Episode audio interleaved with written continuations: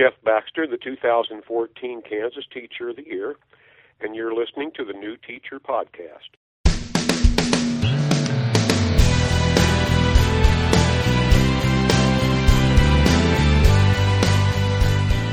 The New Teacher Podcast. Get inspired. If you're a new teacher interested in hearing about the latest tips and tricks to inspire you in the classroom, you've come to the right place. The New Teacher Podcast features interviews with award winning classroom teachers, the latest authors, and educational leaders recognized for their proven teaching techniques and strategies. Hear the stories of their success and failure. To listen to past episodes, view show notes, or to contact us, please visit our website at newteacher.org. Now, here's your host, Anthony Arno. Hello, and welcome to the New Teacher Podcast. I'm your host, Anthony Arno, and I'm so glad that you can join us here today. It is my hope that you will become inspired by hearing nationally recognized teachers talk about their success and failure in the classroom. Our guest today is a teacher of the year who could have retired, but he'll tell us why he postponed his retirement. It wasn't until he went back into the classroom did he become the Kansas State Teacher of the Year at the age of 64. Just listening to him passionately tell stories about his personal and professional background, you will become inspired by hearing him tell about his life experiences. Have you heard about the You Can Do the Rubik's Cube program? It's the educational outreach program for the popular Rubik's Cube, which was invented by Hungarian architect Ernő Rubik back in 1974.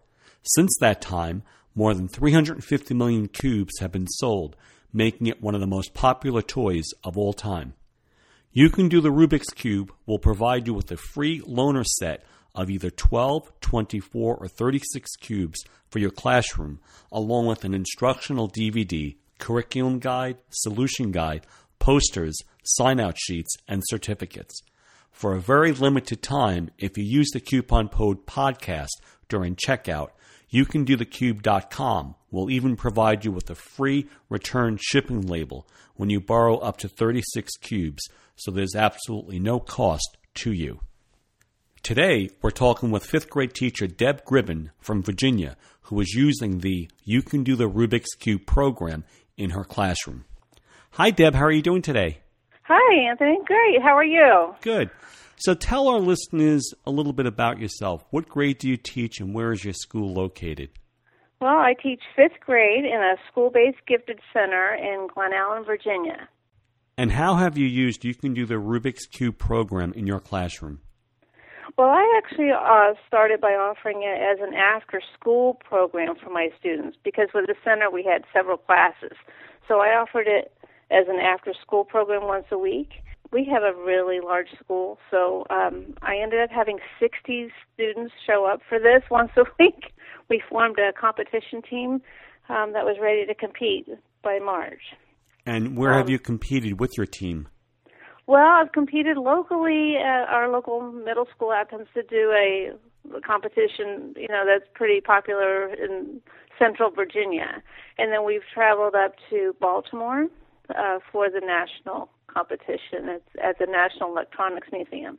What's the best time that you've seen a middle student for completion of the Rubik's Cube? Oh, one of my students? Oh, 22 seconds crazy. And and you know the crazy thing is that this boy last year, 22 seconds, he didn't win first place.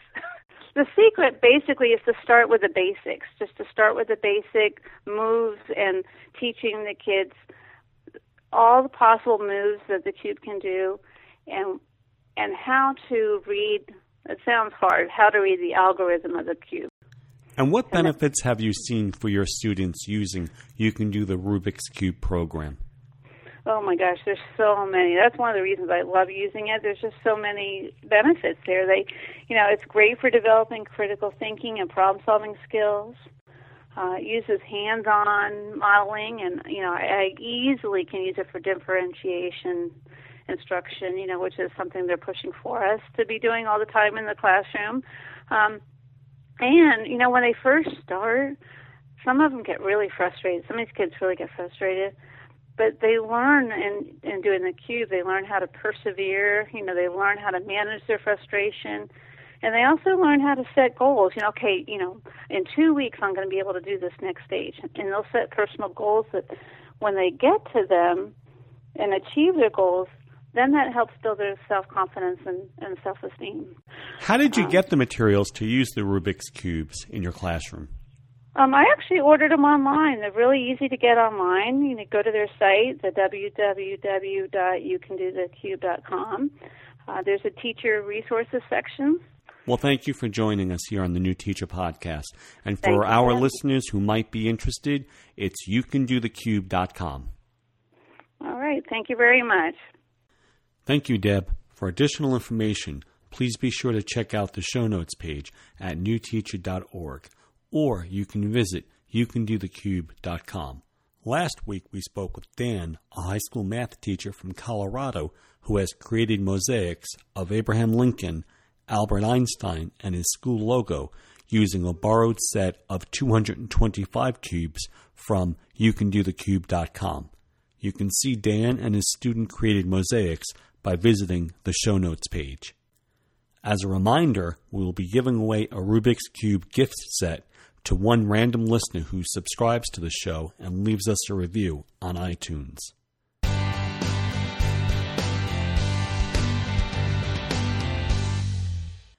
Every week, I try to bring to you teachers that will inspire you in the classroom by hearing their stories.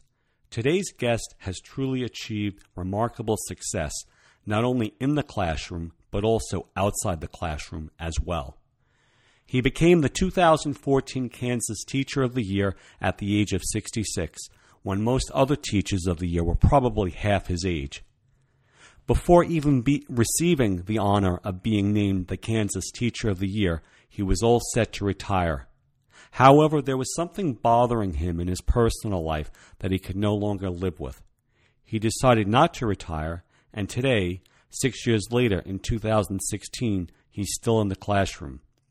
His personal story will inspire you with whatever challenges you might have going on in your personal life. Please welcome to the New Teacher Podcast 2014 Kansas Teacher of the Year, Jeff Baxter. Thank you. I am so excited to meet you, and I have a lot of questions I want to ask you. But let's go all the way back. And Jeff, you, if you can tell us a personal story of someone who might have inspired you as a child, and what do you remember about them? Oh, that is very clear. I've uh, begun a number of my presentations by beginning. I was born on the corner of Linwood and Gillham in Kansas City, Missouri, in an ambulance. They were rushing my mother to the hospital because she had tuberculosis. And uh, so when I was born, couldn't be near my mother because at that time they thought that uh, tuberculosis was just that uh, uh, problematic for any newborn child. My dad had to quit architecture school in order to pay for the hospital bills, so the question came who in the heck is going to raise me?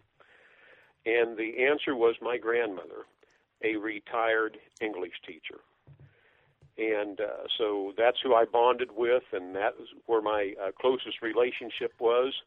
And uh, so as I was growing up, uh, whenever I'd ask my grandmother a question, uh, she would never just give me the answer. She would give me a poem, a short story, a scene from a play, ask me to go read it, and come back, and we'd sit in her rocking chairs and we'd talk about what the answer might be, because she wanted me to to discover the answer rather than just tell me an answer because she knew it would stick with me. So I guess you could kind of say I was being raised to be an English teacher. wow, that's incredible. Now, do you have a favorite poem you might remember from your grandmother? Oh, yeah. One of the first ones, and I, I could not have been more than, oh, eight, nine, ten years old at, at, at the most. And uh, one day I remember asking my grandmother, um, said, Grandma, I want to talk with you about growing old. and she said to me, You know, you're awfully young. What do you care about growing old? And I said, No, Grandma, it's not me. It's you. I'm worried about you growing old. And so she gave me a poem uh, by Robert Browning, Rabbi Ben Ezra. And uh, that poem begins Grow old along with me. The best is yet to be, the last of life for which the first was made Our time is in his hand who saith, A whole I planned. Youth shows but half. Trust God, see all, nor be afraid. And then we would talk about that. And uh, I, I've got to tell you, to, to this day, age has never been something that, that, that I've really thought about. Do you remember the exact moment when you decided that you wanted to become a teacher? Oh, yes. Uh, for all the incredible work that my grandmother did, and there are hundreds of stories of where she did things like that, you would think that I was going to go to college to be a teacher, uh, but I didn't. Uh, and uh, I thought I needed to be a biology major. And you know, when I, I look back on that, I did not have a male English teacher in junior high or high school or my first year of college. And I don't know if somewhere in the back of my mind I thought this was something that that uh, men don't do. Uh, I was a uh, sophomore at the University of Kansas playing basketball. I had to have one more class uh, to fulfill my requirements, uh, base, basic requirements, and, and that one was in English. Uh, at the time, I was a biology major. I just didn't think that uh, uh, men taught English, and I guess that's because I didn't. I never had a male English teacher, junior high or high school, or first part of college. And the only class that was available so that I could get the English class and still get to practice was 19th century American fiction. And uh, I will never forget, uh, in walks uh, Professor Richard Nellick, a retired Marine, and the first novel that we read was Moby Dick. Three days later, three classes later, that Friday afternoon, I called my grandmother and said, "I want to be an English teacher." And This what was her reaction? She was joyed. she was overjoyed. She knew that's what I was supposed to be. She knew that uh, that I, that I connected uh, with it. It was uh, teaching uh, literature, teaching writing has never been a matter of just skills. It's uh, a matter of figuring out and understanding life. And uh, from that point on, in fact, until this year, and in one other year, uh, last 15 years, I've taught Moby Dick every year. And uh, the one year that I didn't teach, it was 2014 when I was traveling so much, and I did not want to leave that in the hands of a substitute. And uh, a whole bunch of my students got together and said, Mr. Baxter, we've heard this is a really great experience. Uh, could you give us the novel and then we'll meet you every now and then this summer at the coffee house and talk about it? Wow.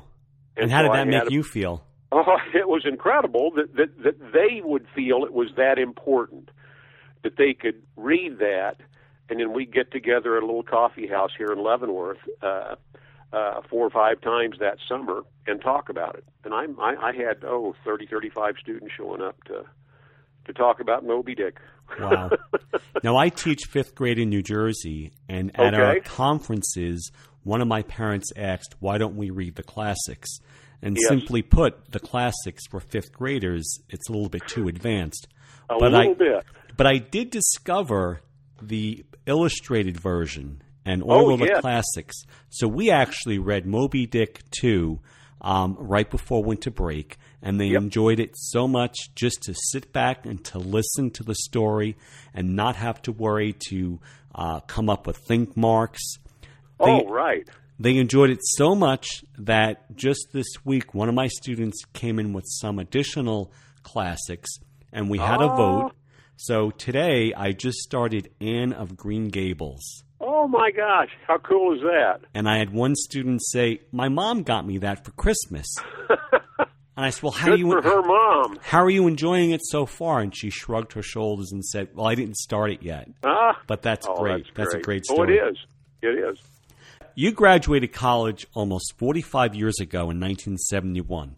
Right. At about that time, I was in second grade, and the oldest piece of classroom technology that I personally remember was the hand cranked mimeograph machine. oh gosh, yes. if you remember those, Oh, they very well. pushed out purple copies that were soaked with an alcohol type of solvent that would Oh. knock you off your feet with just one whiff. Yep. Today in the classroom, we have computers lighter than actual notebooks. We have the internet. We have wireless technology, smart boards, social media. Right. Could you ever have ever imagined such advances in technology between your college graduation from the University of Kansas and today? No, absolutely not. The uh, the all that I can remember of uh, computers, and it's certainly not. I mean, it was certainly well before PCs. Uh, was the little cards that we would uh, get and hand to the professor, and then they put those little cards back in the system and cranked it out, and that's how we got into the class. And um, yeah, it was it it was just not something to even imagine to even imagine what, what what's possible uh, with what we do now. And how has it been for you in terms of embracing the latest technology, especially once you were uh, nominated and you became the state teacher of the year in Kansas. What was that journey like for you? Oh, that was that was phenomenal. Um, probably the best advice I ever got about technology was from my five-year-old daughter. And uh, Tara saw me kind of struggling with it and kind of being overly cautious and and and, and such, and she said, "Dad, it won't blow up." And now, so I, you know, I just didn't fear it after that. And when was that? what what? Oh, that gosh, that would have been, oh, the see that Tara would have been five, so that would have been in the late '80s. Okay. And you know, even then, and then one of the cool things that happened with technology uh, on my journey in 2014, uh, my students wanted to be a part of it, and so my students uh, set up a Twitter account for me. And they even had kind of looked like one of a great big cheerleading sign that they painted and put up in my room that had, uh, you know, uh, how to follow Mr. Baxter. And what they said, okay, Mr. Baxter, we know you're going to be gone a lot, but we want you taking pictures everywhere you go and posting them so that we can follow where you are. And then they put up a map you know, first of all, just one of Kansas, and then they uh, had one of the United States, and they just kind of followed where I was. And I was fortunate enough to have a substitute teacher that I helped hire, and he and I just really kept in close contact. And I told the kids every day, you know, I said, if there if there is something that you really need, you send me an email, and I will respond to it. And I'm a really early morning riser. I'm up at 4:30 every morning and uh, that time from 4:30 to 6:30, you know, roughly uh, every day is my student time. That's my clearest thinking, best thinking time. And so I would uh, still had contact with the kids, even though I was gone so much. But yeah, the kids just jumped right in, and they knew, hey, this is Twitter will help us see where he is. During your travels as Teacher of the Year in 2014, do you have any idea of about how far, how many miles you've traveled throughout the state of Kansas and beyond? In Kansas, I traveled 30,000 miles. Wow. Just in the state of Kansas. Uh, I was at every uh, college, community college, university in Kansas that has anything to do with education. Uh, I was uh, in virtually every school district in Kansas.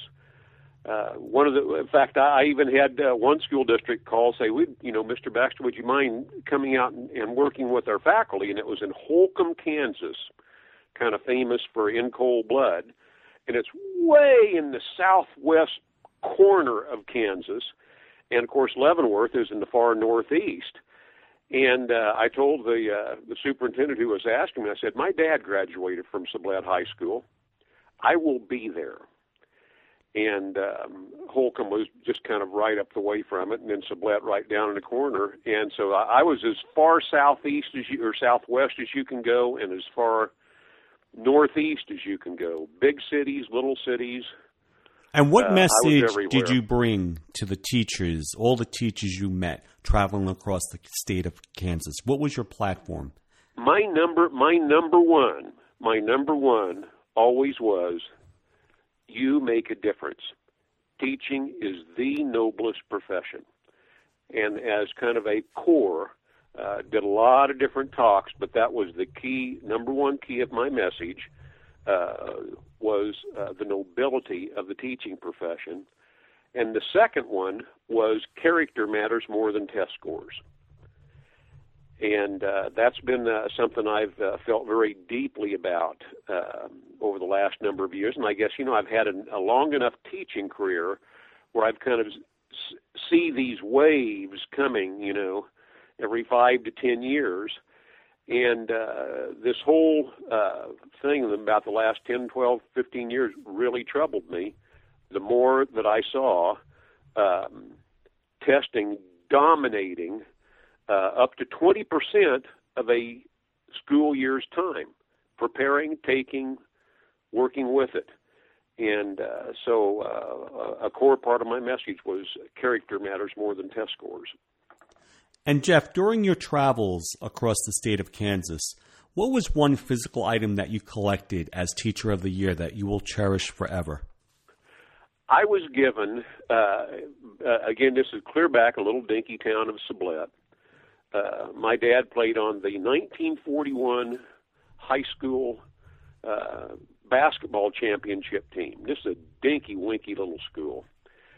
And uh, when they knew I was coming, uh, that they had built a brand new high school.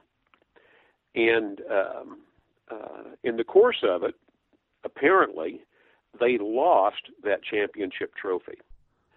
And uh, so I'm traveling to uh, Sublette, and I get a phone call that that that uh, that afternoon. Says, uh, "Could you come by the high school?"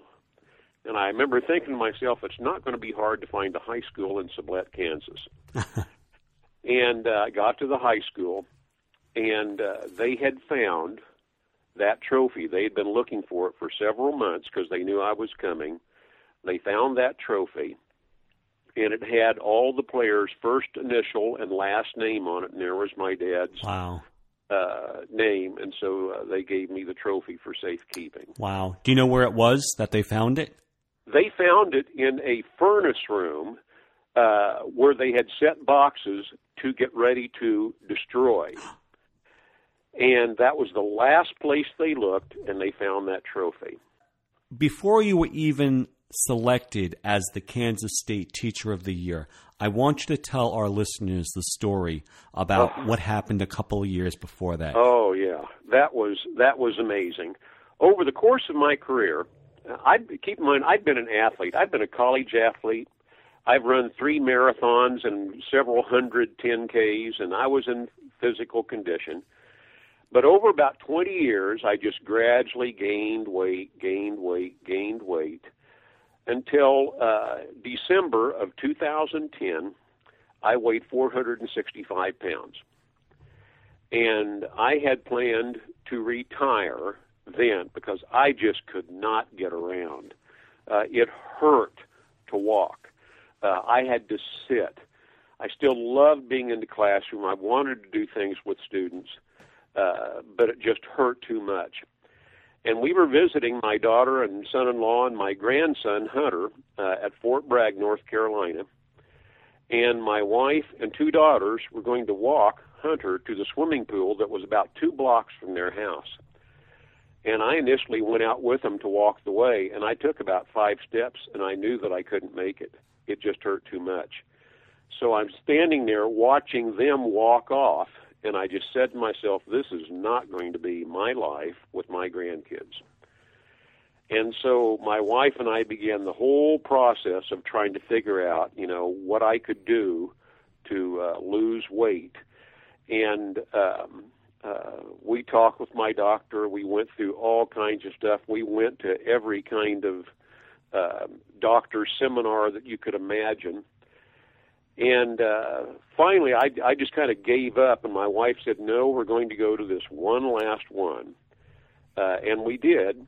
And uh, essentially, what ended up happening, I decided to um, have uh, uh, a uh, bariatric surgery that is essentially uh, making my stomach uh, from the size of a fist to uh, about one tenth that size.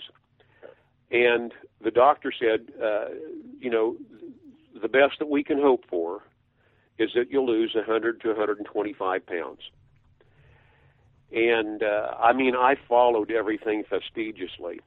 And so I began losing weight. and I began walking and exercising. And by that summer, I'd already lost 150 pounds. And my students called up my wife. Several of my students called my wife and says, "Where does Mr. Baxter walk when he does his weekend walks?"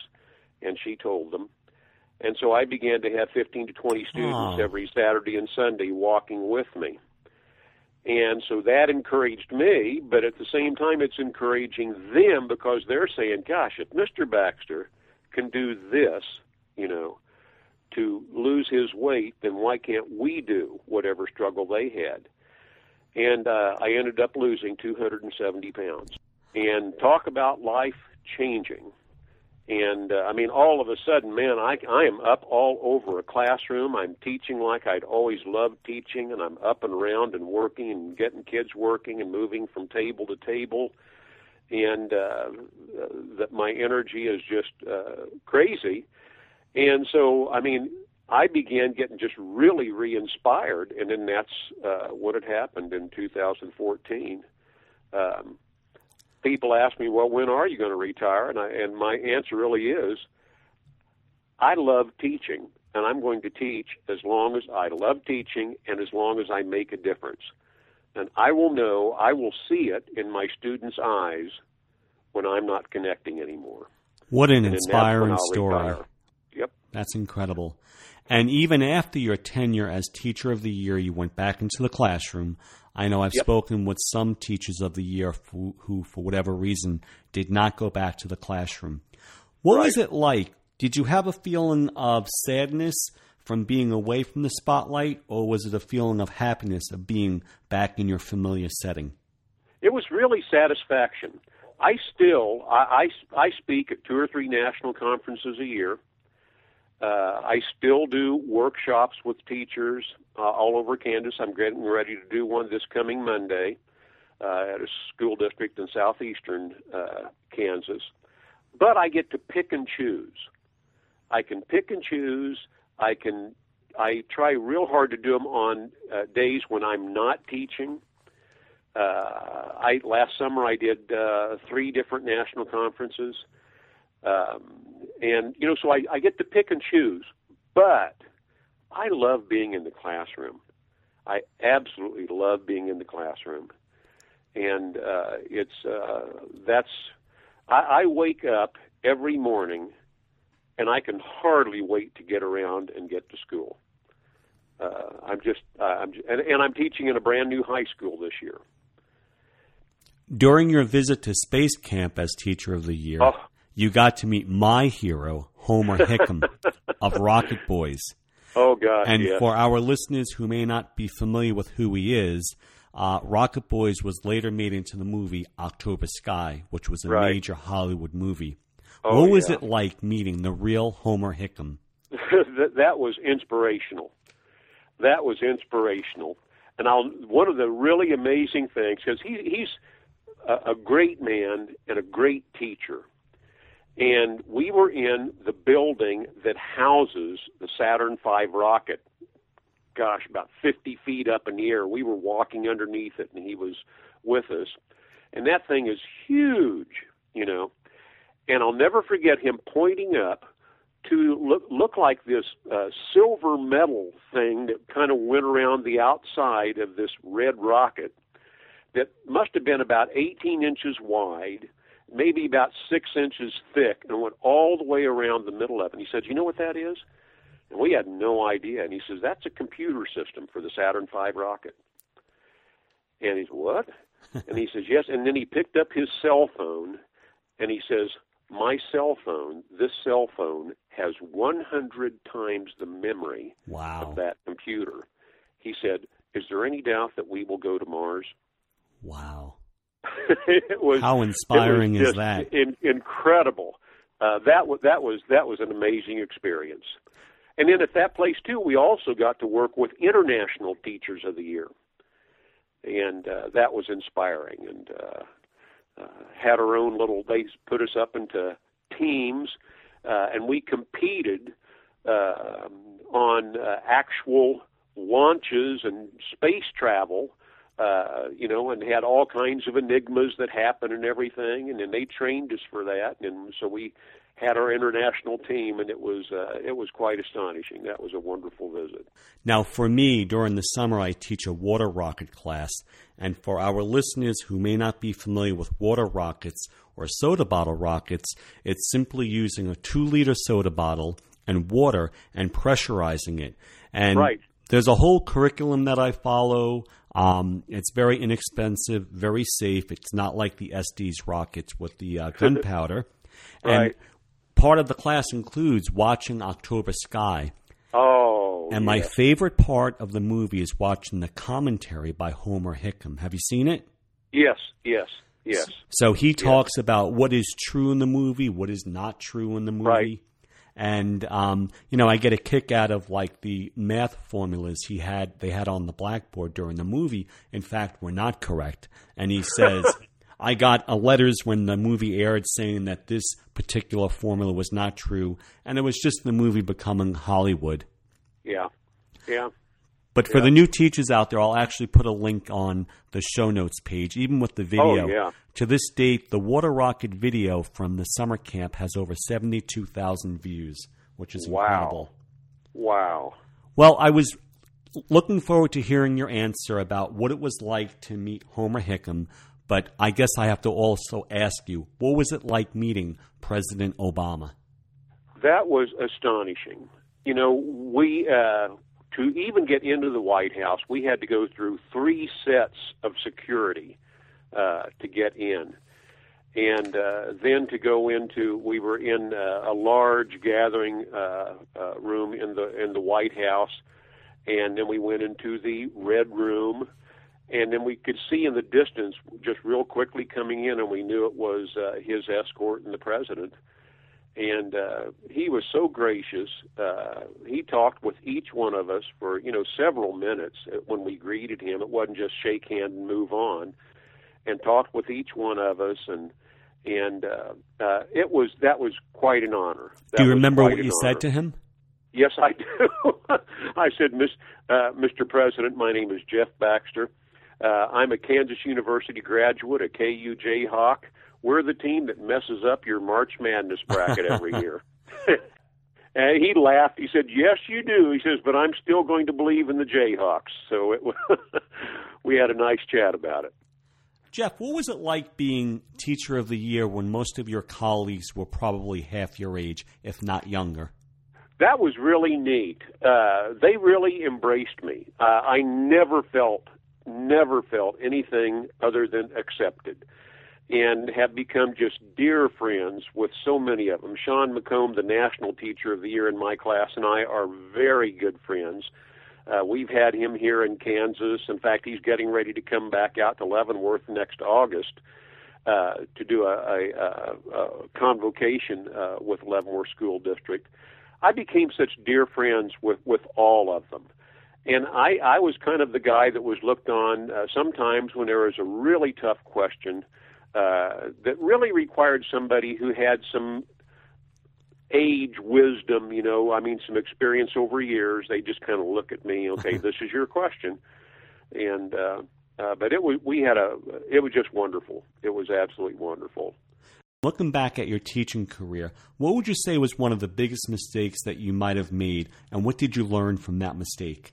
Oh, very. Uh, I can answer that one real clearly. Uh, the very first year that I taught, uh, I had a young man that just seemed to be lost, and I did so many things to try to connect him in school. I will never forget it, and, and uh, just and I just couldn't. And uh, finally, uh, about the uh, uh, uh, into the third quarter, I just thought, well, you know, uh, I, I've struck out. I can't do anything. I'm just of kind of go on. About two weeks later, he drowned in the Missouri River, Oh, and uh, I remember thinking to myself, you know, I gave up on that kid, and I decided right there, I am never, ever going to give up on a student again, never, and I haven't. Uh, uh, no matter what their what their situation is. I, I you know right now I teach AP literature kids, but there was a time when I taught kids that came to school from the juvenile detention center.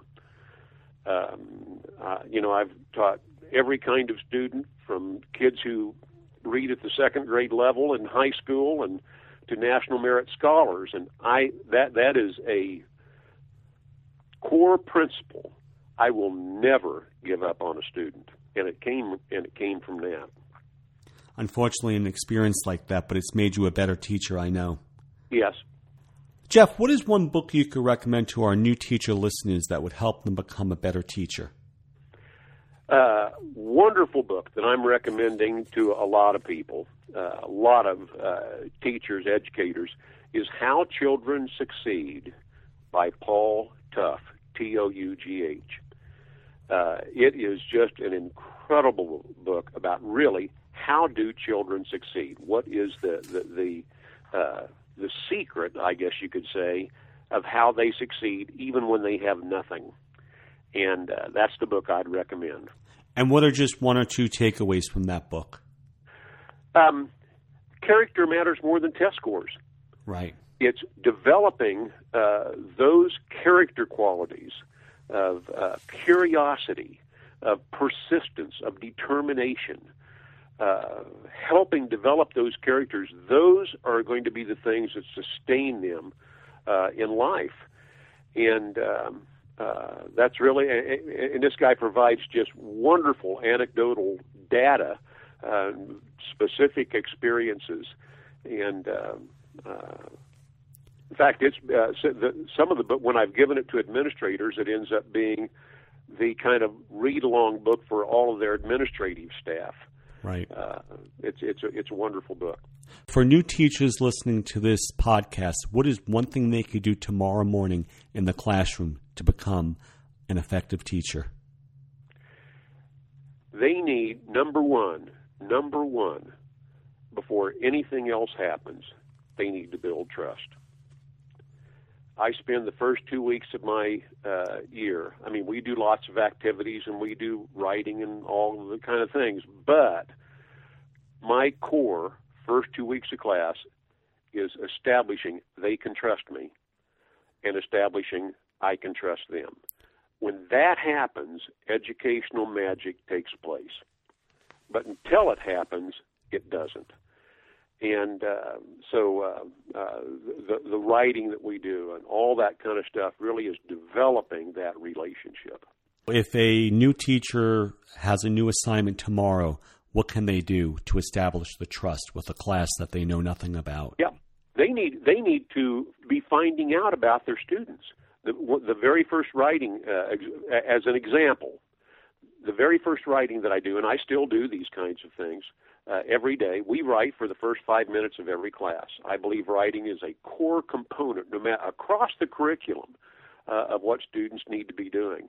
We do a neighborhood map event where they I go back and have them uh, recall where uh, where they grew up when they were eight, nine, ten years old, and they look back at that and they draw a map and they draw where things took place, and then they look at that and they end up writing a story that comes out of that. I like to do that because that's non-threatening. That right. happened. All of us were goofy when we were eight, nine, ten years old. Uh, I just finished an exercise with students that took us about a week, where what I wanted them to do every day, even when I didn't have them for class, in their composition notebook, I wanted them to do this. I am grateful for, and what what is it? Three things. And we did that every single day. Then we ended up com, com, uh, compiling what is it that they're grateful for because I want to build hope. Uh, we did some really cool things that end up being wordles that now cover uh, the uh, windows in my classroom. Uh, but things like that to build relationships and to really get to know who they are. Uh, I do all the all those kind of activities with my kids. Uh, I write with them. Uh, they see me struggling because uh, I think students learn when they see teachers model that.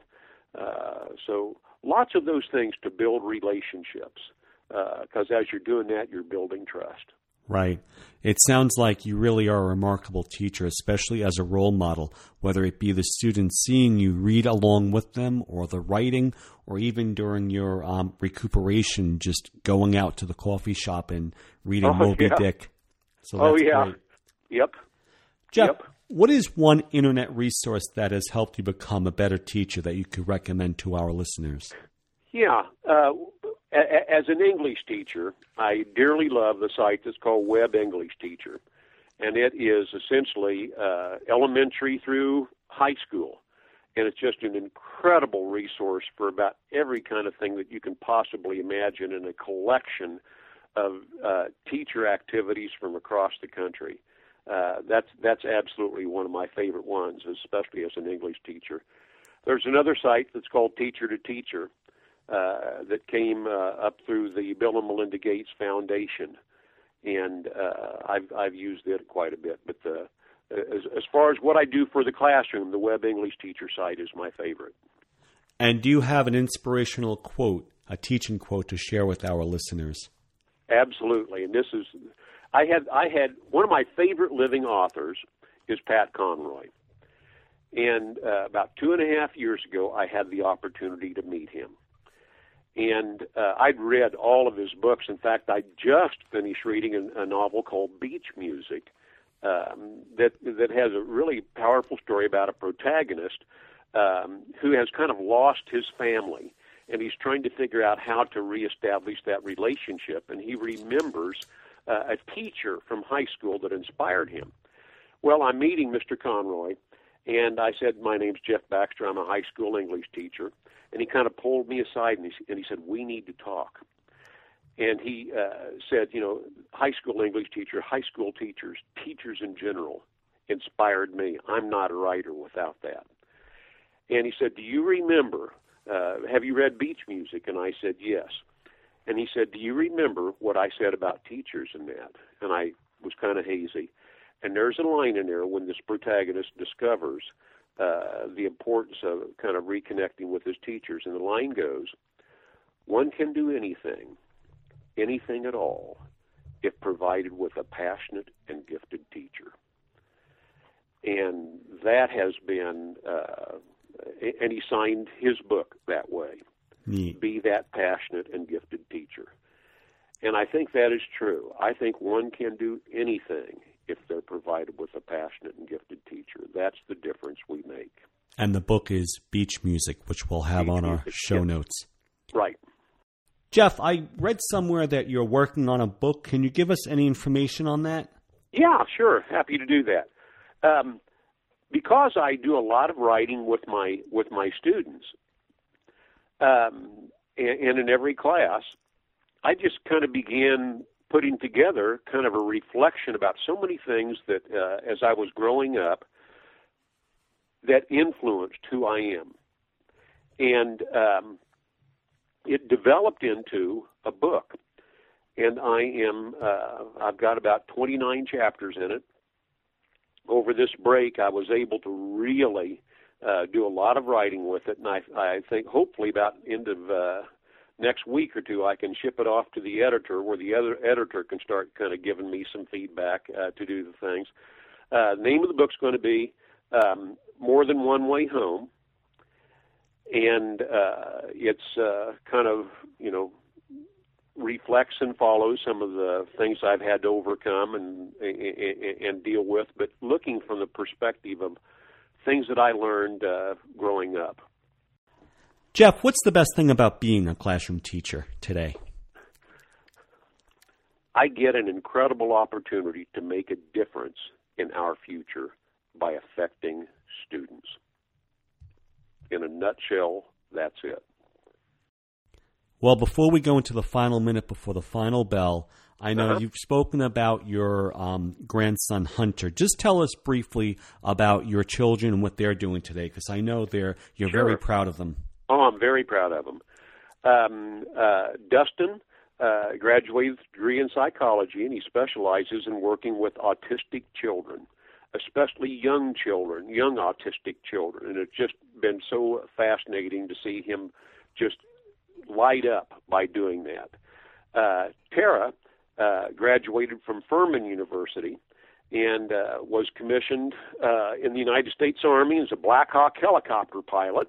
Cool beans. And yeah, and uh, uh, she's just an amazing young lady who's captain in the army, uh, and uh, uh, now has uh, resigned her commission because she's raising our two grandsons. We have two grandsons now, and she's pregnant with a Oh, congratulations! Uh, third child, and um, uh, my son-in-law uh, just got promoted to major, and so he they're going to be coming to Leavenworth to go to Fort Leavenworth next year, so they'll be here in our community for two years.